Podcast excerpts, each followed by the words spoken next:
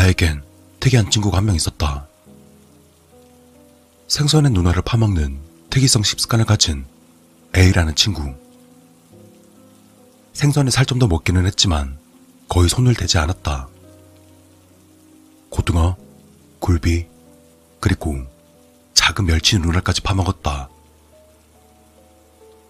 넌 집에선 이쑤시개로 멸치 누나도 파먹는다?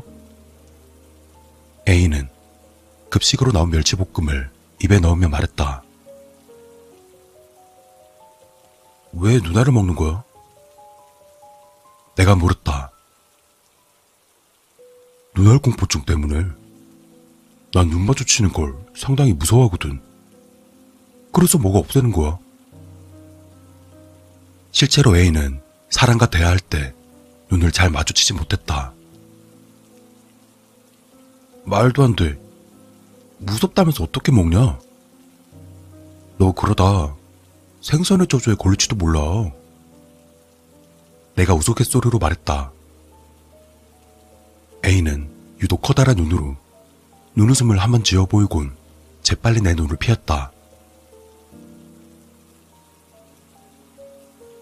어느 가을의 토요일, 난 A의 집에 숙제를 한다는 핑계로 놀러가서 늦은 오후까지 놀고 있었다. A의 집에는 하얀색 털을 가진 고양이가 있었다. 나도 동물을 키우고 싶었지만 부모님의 반대로 키우지 못하고 있는 상황이었던지라 그 고양이를 무척이나 예뻐했었다. A의 집은 계단이 있는 커다란 2층 집으로 어머니의 취향이었는지 거실은 고풍스러운 무늬가 그려진 빨간색 벽지로 뒤덮여 있었다. A의 방 벽지에는 어울리지 않는 분홍색 장꽃 무늬가 가득 수놓여 있었다. A의 어머니는 시간이 늦었다며 저녁 식사를 하고 가는 것을 권하셨다. A의 어머니는 서구적이고 날카로운 큰 눈에 핏줄이 살짝 비칠 정도로 하얀 피부를 지니셨고 다이어트를 혹독하게 하셨는지 아주 깡마른 몸을 가지고 계셨다. 게다가 짙은 파란색 원피스를 입고 계셔서 그런지 표정은 웃고 있었지만 왠지 서늘한 느낌이 들었다. 그리고 그의 어머니 역시 내 눈을 잘 마주치지 못하셨다. 반대로 A의 아버지는 동양적인 작고 긴 눈에 뻣뻣한 정장 타림이었다. 어머니와 달리 거의 무표정을 유지하고 계셔서 그런지 역시나 서늘한 인상을 풍겼다. 그리고 아버지 역시 나와 눈이 마주치자마자 시선을 돌리셨다. 유전인가? 난 식탁 의자를 빼고는 A의 집 식탁에 앉았다. 식탁에는 방금 만들어져 따끈해 보이는 계란말이, 동태찌개, 멸치볶음, 열무김치, 그리고 각자 한 마리씩 통째로 놓인 굴비가 있었다. A는 어김없이 굴비의 누나를 쏙 파냈다. 그러고는 그걸 오물오물 씹으며 굴비 살점이 그대로 남은 그릇을 내게 밀어주었다.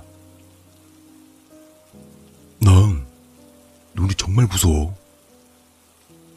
웃음기 없는 목소리로 A가 말했다. A는 동태찌개에 든 동태와 멸치볶음의 멸치마저도 이쑤시개로 누나를 쏙 빼서 먹었다. 그리고 더욱 놀라웠던 점은 A의 어머니와 아버지마저도 생선의 살점은 거의 먹지 않고 눈알만 파서 드셨던 것이다. 동태와 굴비 그리고 멸치들은 모두 차례대로 눈알들을 잃어가고 있었다. 눈이 없는 생선들이 가득한 식탁은 왠지 기이해 보였다. 이것도 유전인가? A의 가족들은 남은 살점들을 모두 나에게 권했다. 굴비 좋아하지? 많이 먹거라. 내 앞으로는 양쪽 눈알이 모두 파인 굴비 세 마리가 놓였다. 이상한 가족이라고 생각하며 난 눈알이 없는 불쌍한 생선들을 먹었다.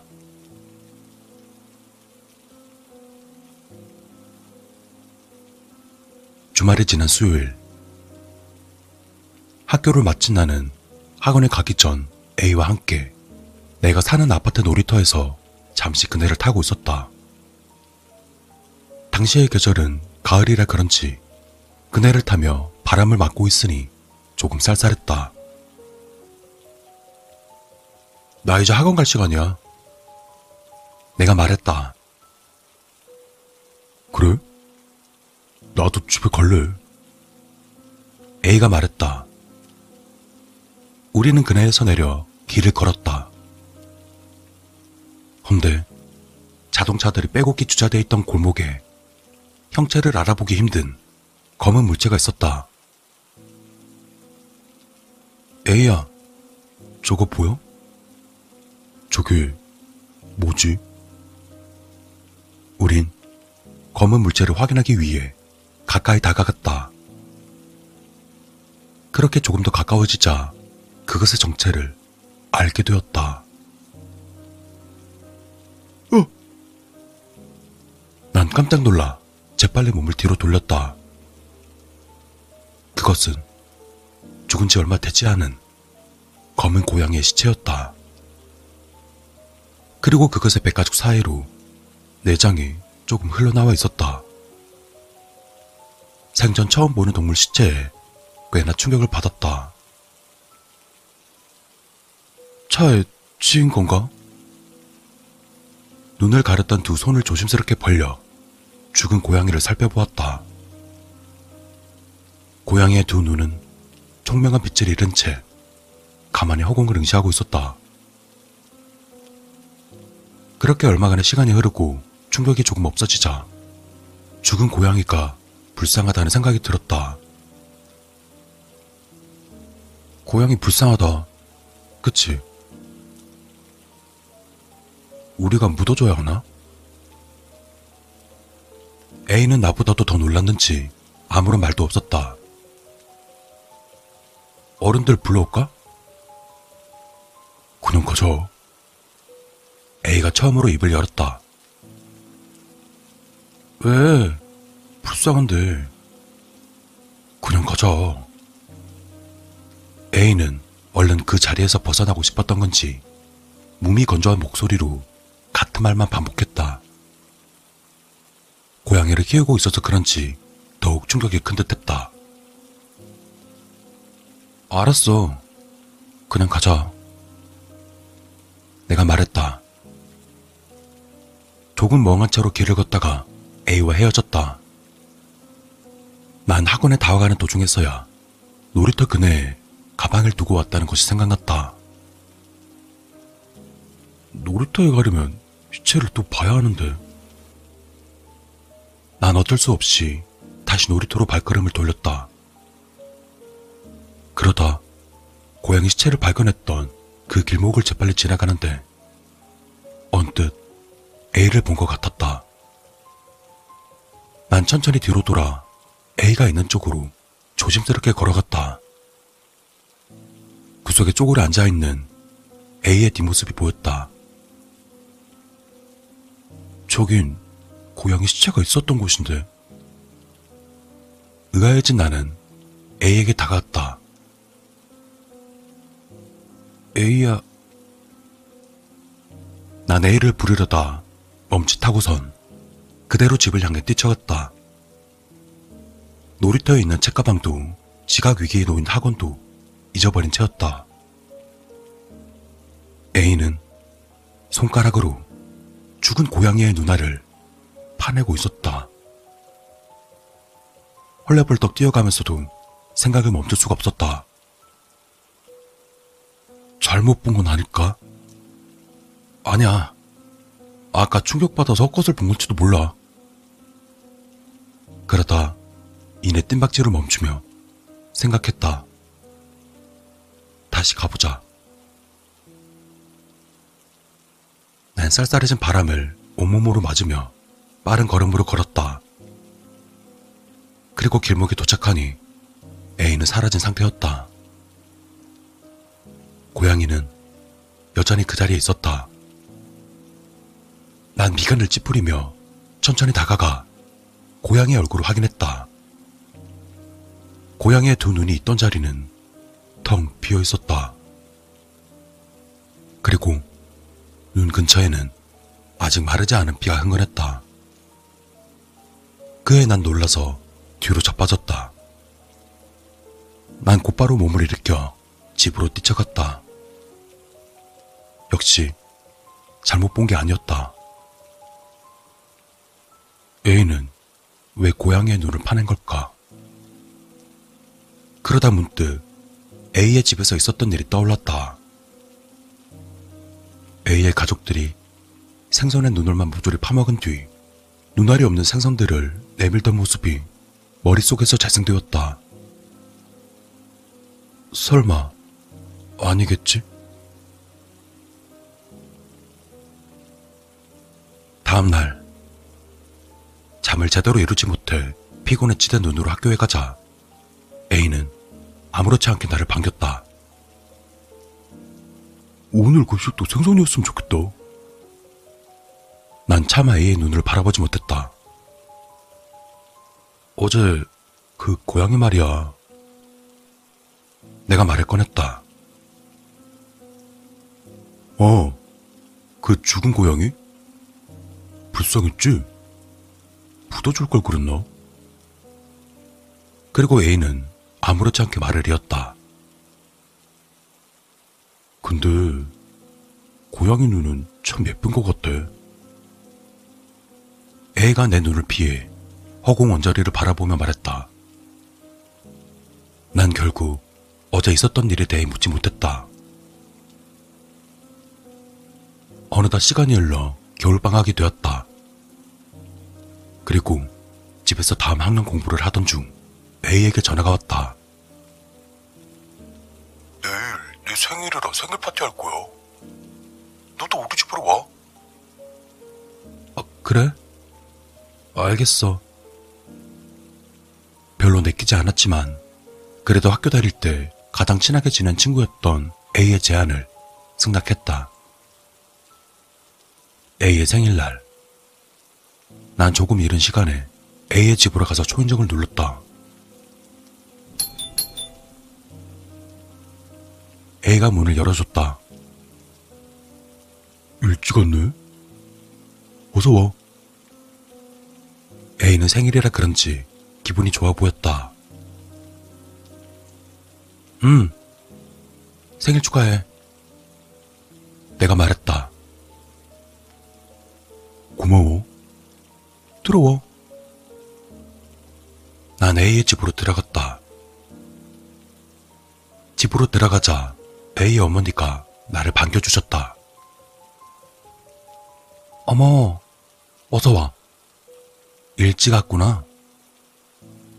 A의 어머니는 커다란 부엌에서 무언가에 튀김옷을 묻혀 펄펄 끓는 기름에 담그고 계셨다. 헌데 자세히 보니 사람의 것만한 크기의 눈알이었다. 생일에만 먹는 연어 눈알튀김이야. 엄청 맛있을 거야. A는 침을 꾹꾹 삼키며 말했다. A의 아버지는 낑낑대며 연어의 눈알을 뽑고 계셨다. 눈알에 붙은 살구색 살점은 연어의 눈알과 함께 뚜두둑 뜯겨나갔다. 소파에 앉아서 기다리렴. 음식은 금방 준비될 거야. A의 어머니가 말씀하셨다. 오랜만에 보아서 그런지 더욱 창백해 보이는 얼굴이었다. 눈가의 섀도우는 색감에 진했고 양쪽 귀에는 샹들리의 모양의 반짝이는 귀걸이가 달려있었으며 고급스러운 짙은 보라색 원피스 위로는 프릴이 달린 하얀색 앞치마 차림이었다. A의 생일이라 신경을 쓰신 모양이었다. 위로 한껏 올라간 커다란 눈매에는 기분 좋아 보이는 웃음이 가득했다. A의 아버지는 역시나 무표정을 유지하고 계셨다. 내가 소파에 가서 앉자 흰색 고양이가 나에게 다가왔다. 기분이 좋은 듯 다리 얼굴을 부비며 그르릉 하는 소리를 냈다. 그리고 난 고양이의 털을 쓰다듬어 주고 있었는데 잠시 후 A의 어머니가 날 부르셨다. 그해 난 부엌으로 가보니 식탁 위에는 맛있어 보이는 음식들이 가득했다. 머리까지 통째로 구운 고등어 구이, 도미찜, 머리 장식이 있는 광어회, 연어 눈알튀김, 멸치볶음 등 음식은 모두 생선 요리였다. 그리고 식탁 한가운데 아무런 장식이 없는 하얀색의 커다란 생일 케이크가 어울리지 않게 놓여 있었다. 왜 음식이 다 생선 요리지? 음식 시키기 전에 얼른 생일초 불자. A의 어머니의 말씀에 A의 아버지는 말없이 생일 케이크 위에 놓인 초에 불을 붙이기 시작하셨다. A는 거실 불을 끄기 위해 자리에서 일어났다. A가 등불을 끄자 우리는 생일 축하 노래를 불렀다. 그리고 노래가 끝나자 우린 밥을 먹었다. A는 연어 눈알 튀김을 호호 불어가며 먹었고 A의 아버지는 광어 머리에서 파는 누나를 멀컹멀컹 씻고 계셨으며 A의 어머니는 도미찜에서 누나를 골라내어 밥에 올려놓고 으깨어 양념과 함께 비벼 드셨다.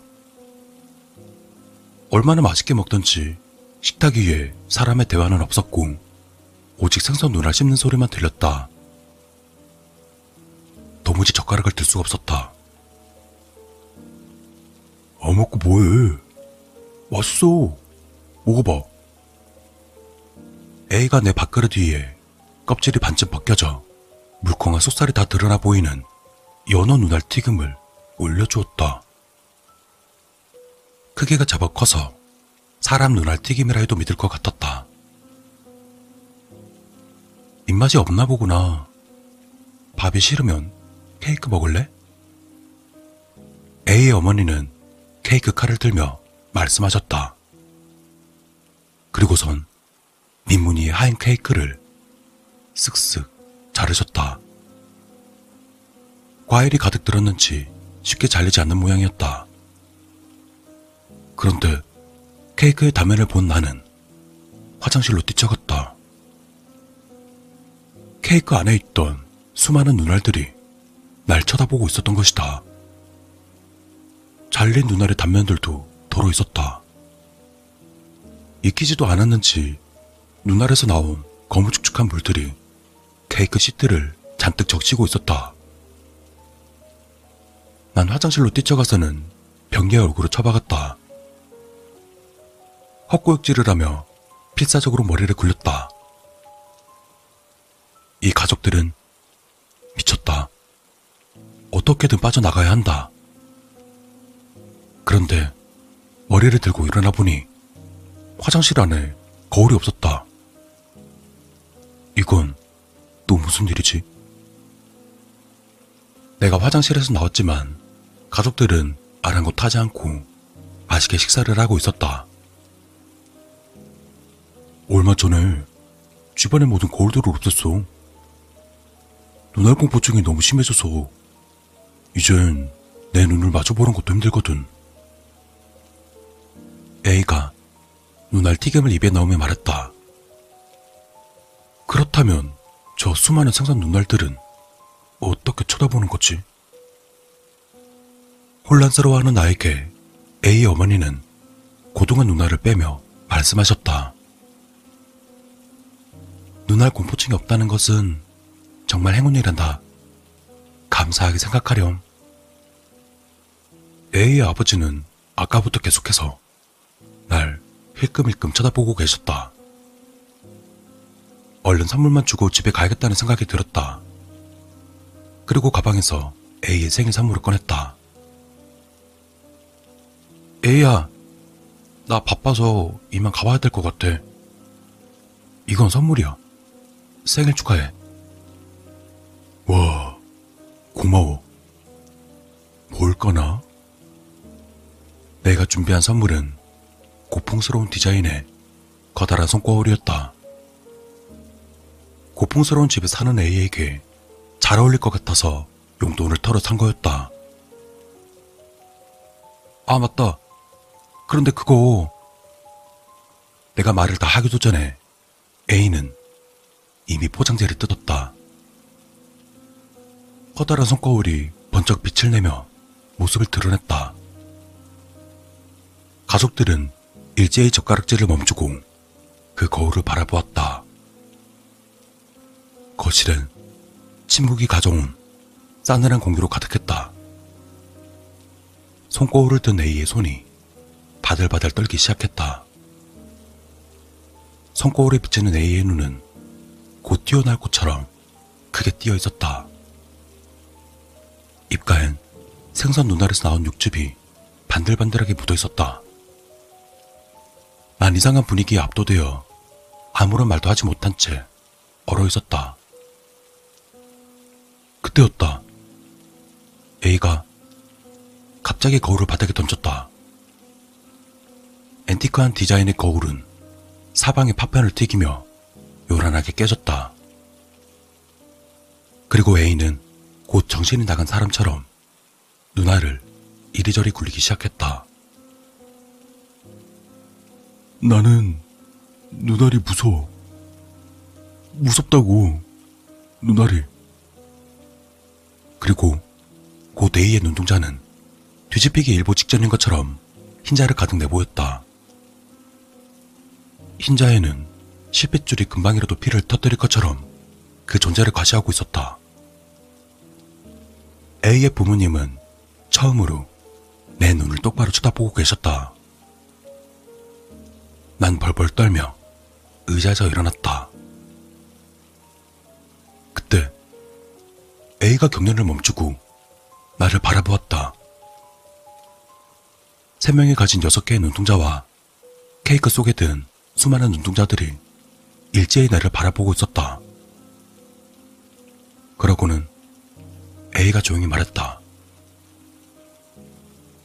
나는 눈알이 무서워. 나는 눈알이 눈알이 뭐 먹고 싶어. A는 갑자기 나에게 달려들었다. A의 부모님도 날 쳐다보며 의자에서 벌떡 일어나셨다. 난 비명을 지르며 A를 뿌리치고서 현관을 향해 달려갔다. 그리고 간신히 A의 집을 탈출해서 우리 집을 향해 뛰어갔다.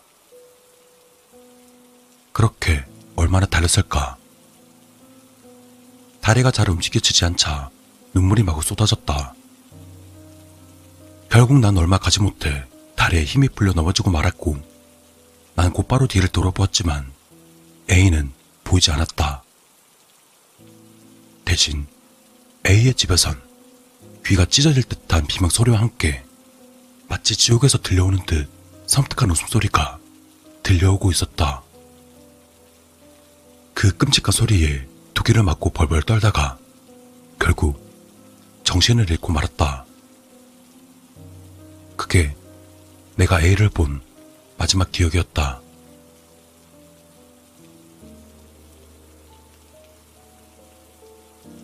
난 주민의 신고로 병원으로 실려갔고 다음 날이 되어서야 비로소 깨어날 수 있었다. 그리고 그날 밤 TV 뉴스를 통해 A의 근황을 들을 수 있었다. A의 가족들은 비명 소리를 들은 주민의 신고로 발견되었고 발견 당시 양쪽 눈알이 모두 파여진 채 피를 흥건하게 흘리며 죽어 있었다고 한다. 하얀 고양이도 함께 말이다. 그리고 그들의 입안에는 각각 누구의 것인지 구별할 수 없을 정도로 손상된 눈알의 자네들이 가득했다고 한다.